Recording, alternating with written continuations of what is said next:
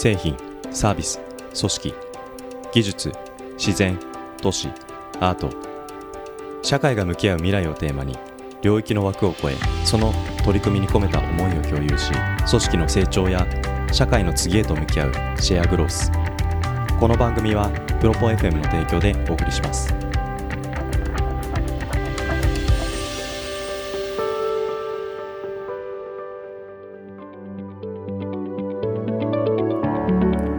皆さんこんにちは。ポッドキャストプロダクションプロポ FM です。シェアグロースは毎回 WeWork の入居者の皆様へのインタビューを中心にお届けする番組です。今回お話を伺ったのはスマートフォンや SIM カードを取り扱う EC サイトモバレコを運営されている株式会社オールコネクトで Web コンテンツ企画部ストア運営課の課長をされていらっしゃいます大利和志さんです。実は今回のエピソード四谷コミュニティの盛り上がりに大いに尽力されているとある方からの突然送られてきたインタビュー音声で実現しています。僕自身普段インタビューに立ち会って自分自身で編集することがほとんどでしたので自分の立ち会わないインタビューの編集はとても新鮮でしたがまるでそのインタビューに立ち会ったかのような感覚でとても楽しい編集をさせていただきました。その織さん以前8月に僕が神保町で開催したイベントにも来ていただきました。織さんのお話をこの番組でご紹介できてとても嬉しいです。シェアグロースを口コミしていただいた四谷コミュニティスタッフの皆さん本当にありがとうございます。さて2019年5月に WeWork 四谷に入居されたオールコネクト大利さん。入居以来 EC サイトの運営課題の数々を解決に導くパートナー企業を WeWork 入居者の中から積極的に見つけ出してその事業の成長につなげられていらっしゃいます。その極意とは一体どんなところにあるんでしょうか？事業の成長を導く WeWork での関係性づくりそしてコミュニティスタッフの皆さんとの関わり方とはいかに？WeWork のさまざまな拠点に足を運ばれる大利さん。その狙いや日々 WeWork 四谷での過ごし方について大利さんのお人柄を感じながらお話お聞きいただけます。ぜひ今回のエピソードもお楽しみください。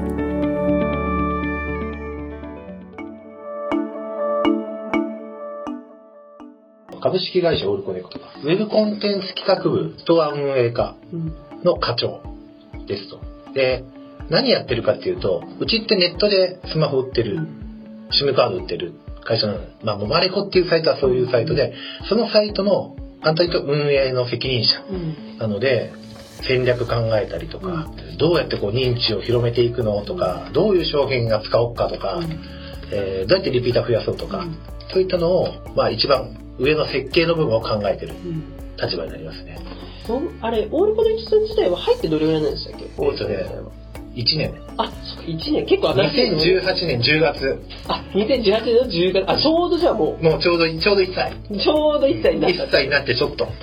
入社で。で、最初からずっと、うん、あの、今のポジションでお仕事はされてるいや、えっ、ー、と、入った時はメンバーで、うん、で、5ヶ月後の2019年の3月に、えっ、ー、と、係長を飛ばして課長になったって感じです。ああ、なるほど、なるほど。実際、えっ、ー、と、WeWork に入っていただいたのが、今年のいつ、うん、?5 月。あ、今年の5月。8日か9日。それって、なんかどういう経緯でみたいなところって？それって、はい、えっ、ー、とね、もともとは、僕らもともと五反田にいましたと。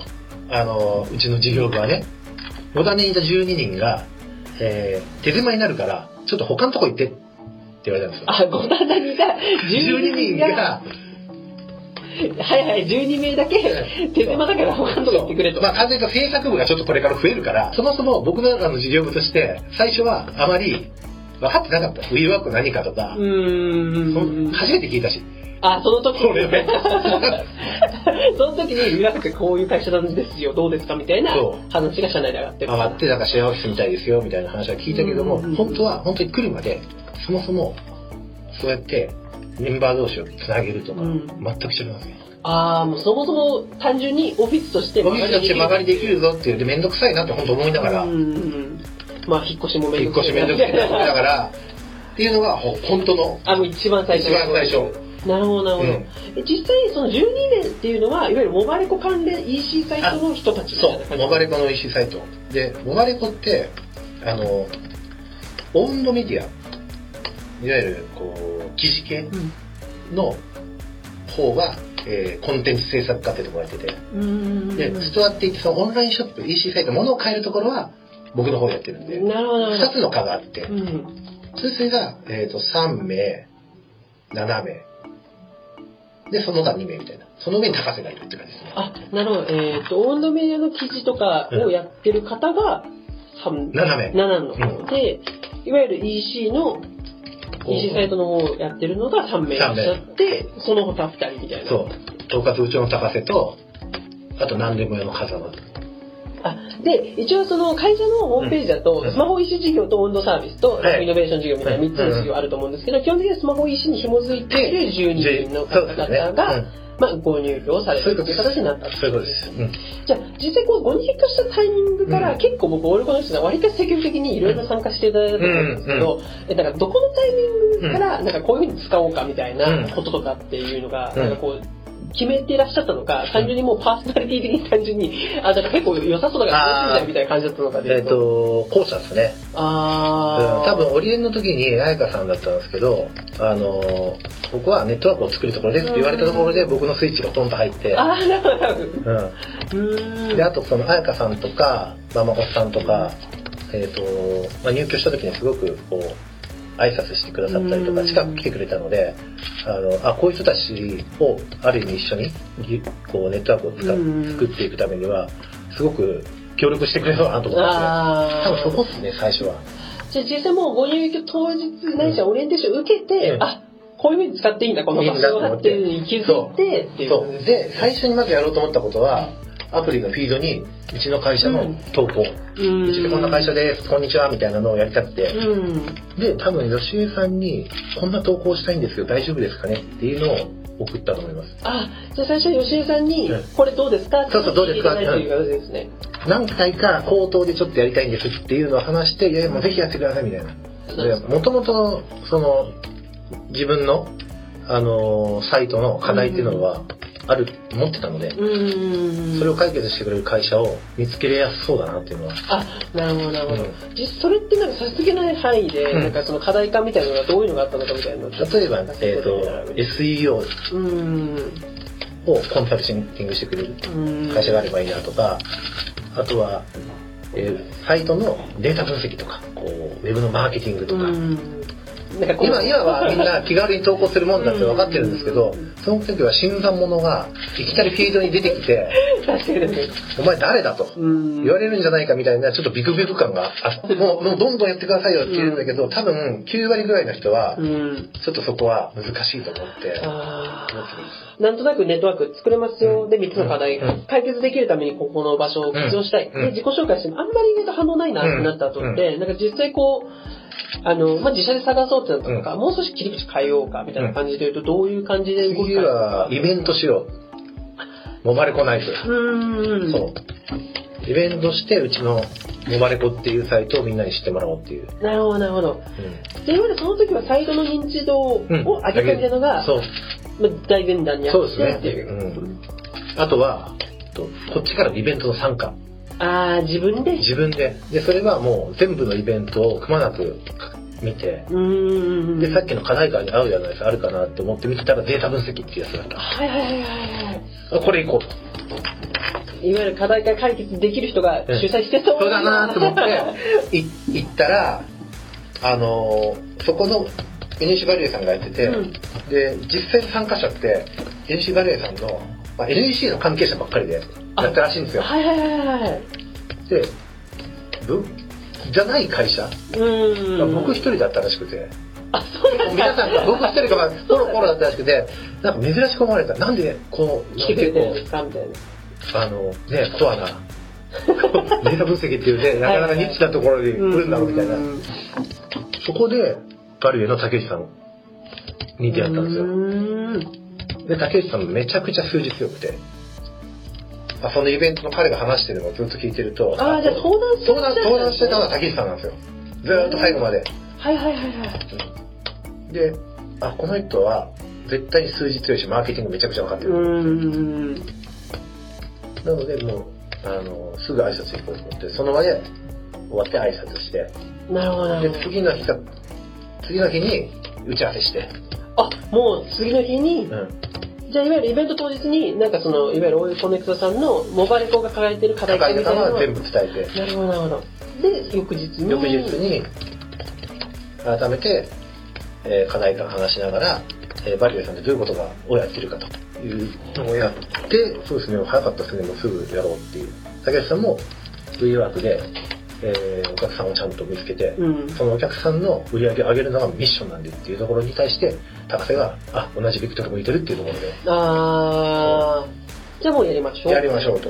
なるほど、なるほど。ん実際それをスタートしたのっていつぐらいですか？えっ、とね、今10月から、あ、もう10月、じゃあもう直近っていう感直じ近から本格的に今やってますね。今だから分析をしてくれてて。うーん。うん。すごい具体的なちょっと詳細のところをお伺いしたいんですけど、いわゆるモバイルコの中でどういうデータが何目的でうん。もっと知りたいみたいなところがあったの？あの、購入してるお客さんがどういう経路で来てるかとか、サイトのね、ウェブサイトのどういう経路で来てるあるいは購入してない、購入してないお客さんがどういう経路で来てどこで離脱してるかとか。うーん。うん。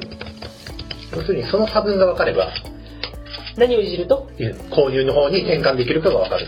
こ購入人してる人たちのうん。同じような動線をうん。今購入してない人たちにもこう敷いてあげて同じようなこう購入するっていう最終的な結果に結びつくようにできるか。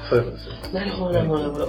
でも実際、あの、ちょっと話が少しだけうん横道それちゃうかもしれないんですけど、実際今今までも、はいいわゆる入るまでも、うんいわゆるその3つの課題みたいなのを抱えてた状態だったわけじゃないですか。うんその時っていうのは外部の企業さんに、う大利さんの方から探してアプローチするとか、うんなんかそういうアクションみたいのは、なんかあったりはされたんですか、実際。そういうのもしてましたね。うんただそういう時って、調べる方法って Google に聞くしかないんですよ。あー、まあ確かにそうですね。あとはもう知り合い捨て。うーん。うん、結構 Google の検索に頼ってると、いい会社かどうか、いい会社が上に来るわけじゃないんで。SEO する人たちが。SNS 強い人たちが上に来るんで、うん。上に来る人たちを呼んでも意外に、あれ？あれ？っていうことが多い。あ、何回かはそういう依頼するためにちょっとこう検索した人たちとの打ち合わせもしたりとか。うんあ、なるほど、なるほど。うん実際なんかそこら辺のつながりやすさとか、うんそこへのアプローチのしやすさっていうのは、うんこれ本当正直なところ、入った前後とかで、うん結構変わった感覚激と激変わりですね。ああ、そこら辺のいわゆるつうんながりみたいなところ。結局ね、僕思うんですけどね、これミソは、つながる、WeWork もそうですけど、最終的に仕事につながるうん。前段階の一番のミソは人間関係作れるかどうかなんですよ。あうんもうこれ全て。ーうん。うんで、人間関係を作るためには、一番大事なのは会う回数なんですよね。うーん。うんそうすると WeWork って5回行けばしょっちゅう会えるじゃないですか。確かに確かに。確かに、四つは特に5回だと。そう、5回慣れたりし。これが人間関係を構成していくんで。何やってるんですかっていう仕事の話をした時に、あ、それってビジネスにつながりやすいですねっていう。うーん。で、仲良くなってるんで、じゃあちょっと一緒になんかできること考えましょうってなるんですよね。ああ、いわゆるなんかその、全、うん。オフィスを移る前の、いわゆる呼んで1時間商談しましょうって入り口だけだとだと、足りないんですよ。そっか、もうなんかその、そこのいわゆるもう、ビジネスのところだけ。だけで。そう、ビジネスでこいつ、この人と絡めば利益出るかなって思って、会話が来るわけですよ。そうするともう、そこだけで、利益出る出ないだけで、終わっちゃうので。じゃあいわゆるちょっと、なんていうかこう、ビジネスしに来てるんやろっていう目線でそもそもコンタクトしちゃってるっていうところがそれはもう絶対あるんで。うーん。で人間関係構築するための場にしたら、その1時間も終わっちゃうんで、うん、確かに確かにそうですよね。そこだけで。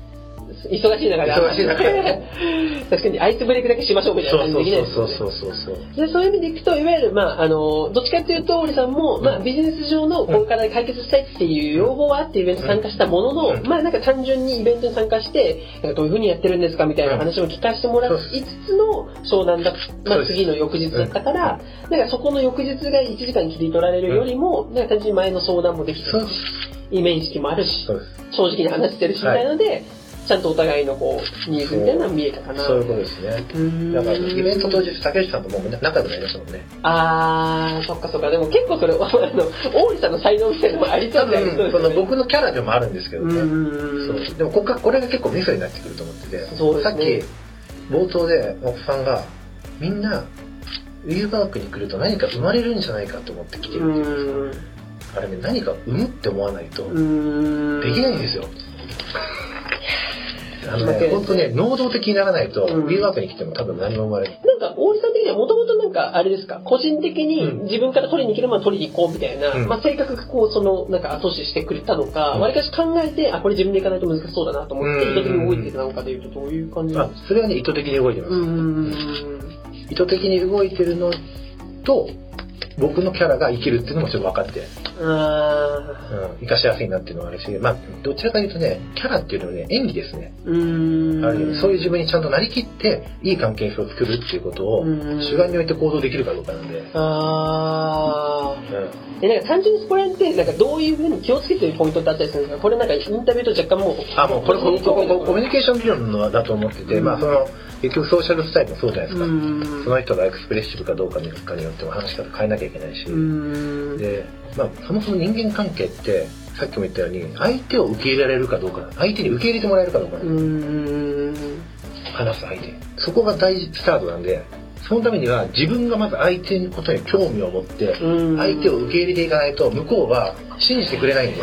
だから僕はとにかくその方のことを知るってことをすごく大事にします。興味を持つとか、僕すごい性善説の人間なんで、ん皆さんすごくいい人だと思って接してます。なんか実際、うん、なんかあの、もともとメンバーさんが起こした行動と、うん、あと僕らが何かできたことあったのかみたいなことを聞こうかなと思ってたんですけど、実際大井さんもともと自分で動き動ける人じゃないですか。その時になんか、いわゆるコミュニティチームがいることによって多少助かったなとか、逆に、えっと、本当率直にここら辺もっとこうしてほしいなみたいな要望とかって、なんか両極端もしあればなんか教えていただきたいな例えば最初に吉江さんに相談して投稿しました、うん吉江さんいなかったら多分投稿できてなかった。あちょっと緊張してたし、うんうん、そういう意味ではいいですよやっちゃってくださいっていう一言がすごく勇気づけられた、うんうん、っていうのがあるので逆に言うと入居した人に、こういうフォーマットで送ってあげてくださいね、最初はっていうふうに、コミュニティスタッフから教えてあげると送りやすいかもしれない。ああ、こういうふうな感じで投稿し投稿したい。例えば、オールコネクトさんのオーリさんが昔こういうふうに投稿したんで、これカスタマイズして投稿したら結構皆さん反応ありますよとか。ああ、そっか、これやってたよっていう前事例をあげた方がやりやすいかなフォーマットっていうテンプレートがすごく大事で。うん。あと例えばイベントをオールコネクトで主催するモバレコナイト主催するって言った時に、まあ、そこは自分たちで考えましたけど多くの人はイベントやりたいけど自分たちってどういうイベントイベントできるほどのレベルじゃないってみんな思ってるんで、うん、そこをコミュニティスタッフが客観的に見ていや例えば誰々さんならこんなイベントができると思いますけども、うん、ちょっともしよかったら一緒にお手伝いしますよとか、いうのがあるとイベントがもっと活性化されるなるほどなるほど、うん実際にいわゆるコミュニティスタッフ側からも向こうに対して、彼らが能動的になれるようにそこをサポートしている、でイベントってこういう構成でやればいいです。っていうそういう勉強会をやってあげるとか、うん、だからこれすごい難しいんですけどあの本当にコミュニティスタッフさんが全ての会社の課題を全部分かってて、うん、全ての会社が何できるかっていうソリューションを分かってると、うん、こことここ紐付けたらいいなっていうのが分かると、うん、これ最高の。一番の。一番一番のマッチングビジネスになると思うんですけど、うん、かなり難易度高いですけど。そうですね、まあけどやっぱりそういうまあ、僕らとしても思わぬ形で今ご紹介した方とかが、まあ、いわゆるそういうビジネス上あれですもんね。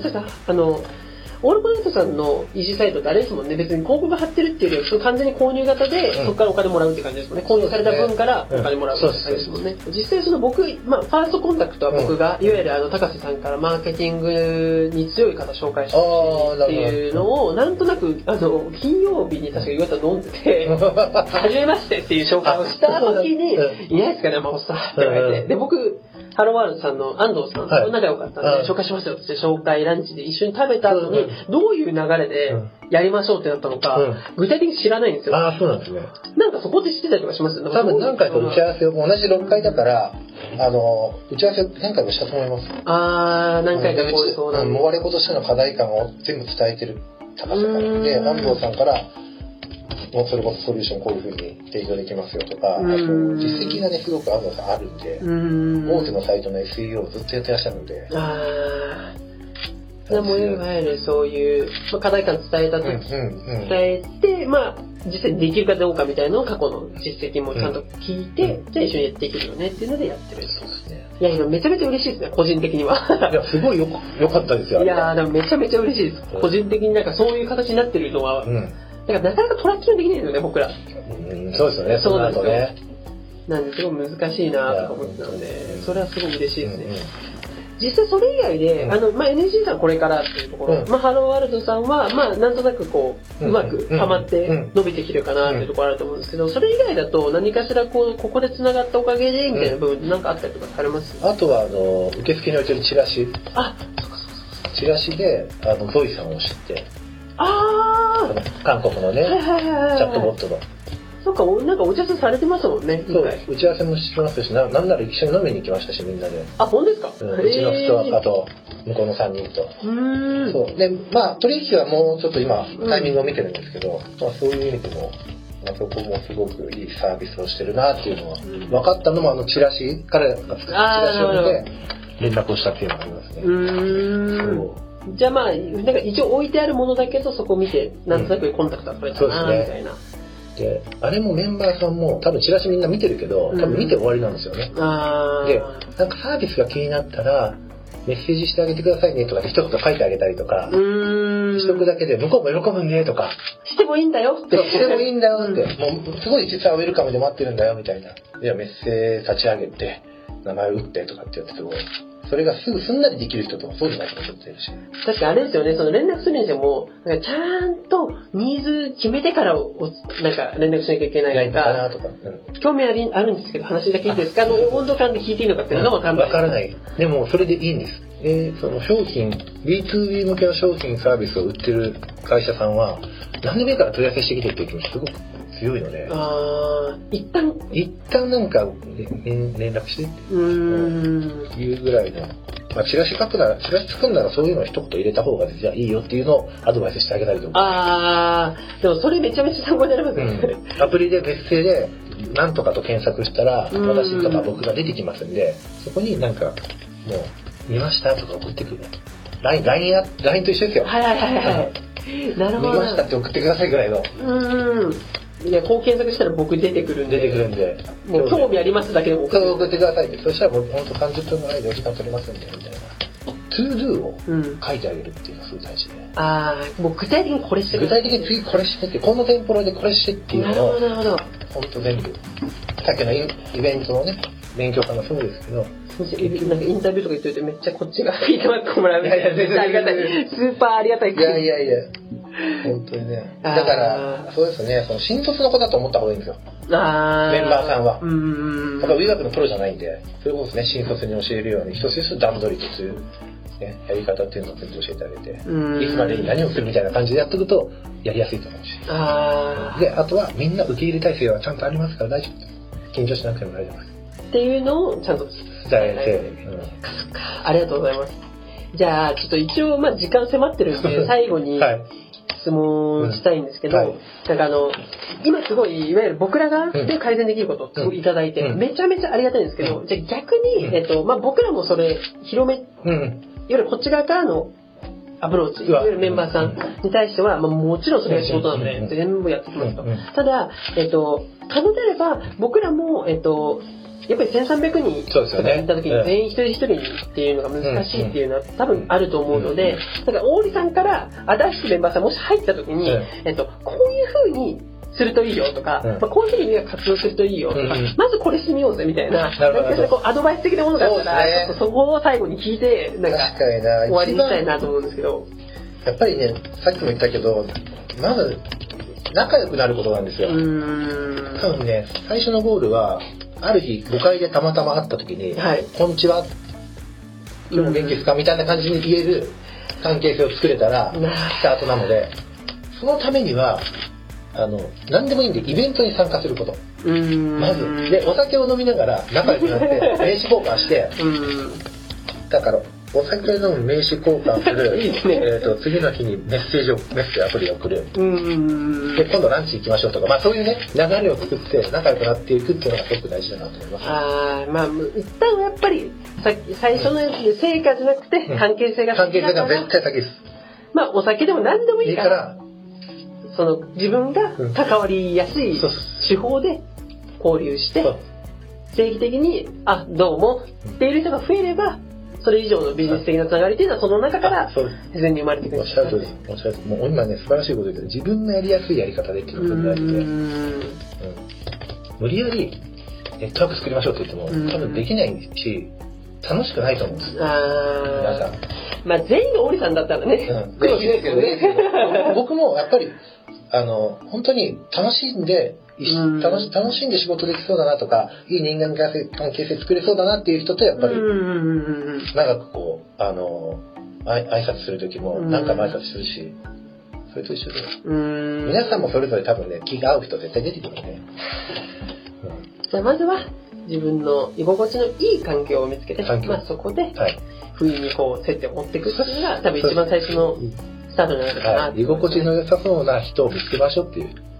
もう単純にフィーリング合うなっていう人が合うだから、大学に入った時に友達作るような感覚ではいるのが一番いいんじゃないかな。う んだもう単純に友達作りって思えばいいよそうかもしれないですね。うん。仕事はその後。もう最初単純に話し合うなこの人みたいな人を見つけに行くみたいなあそうそうそううんだいぶいいっすね。それハードル下がりますね。確かに一旦友達作りましょうみそうですね。ありがとうございますいや、僕も今喋って話してて、そうだ、そうだ、絶対そうだう。んうん。ビジネスはその後だもん。困った時にこの人に相談しようって絶対来るから、そうなってると。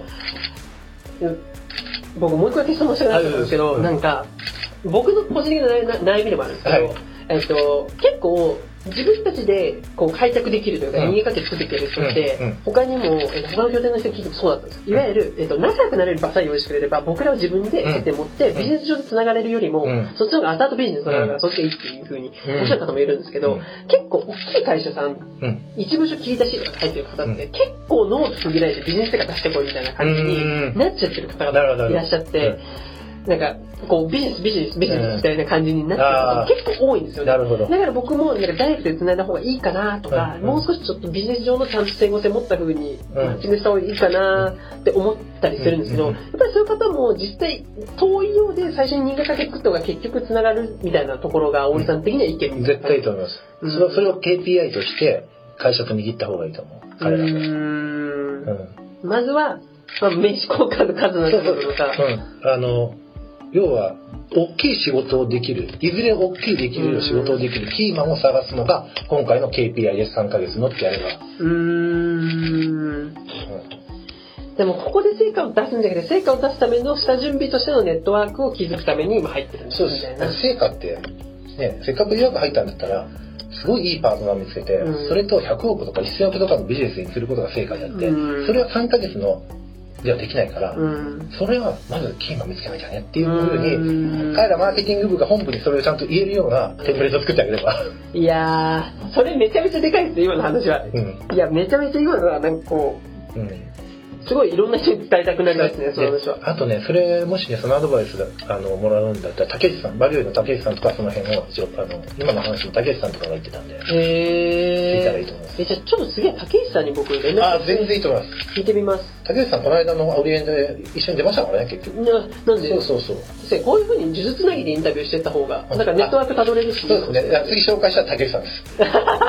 もう、あの、笑っていいと思うみたいな感じで。あ、いいっすね。うんあ、そういうふうにしてもいいかもしいいかもれない。しれない。そうしましょう。次聞いてほしいな、この方です。そうそうそう。ありがとうございます。この番組はプロポ FM の提供でお送りしました。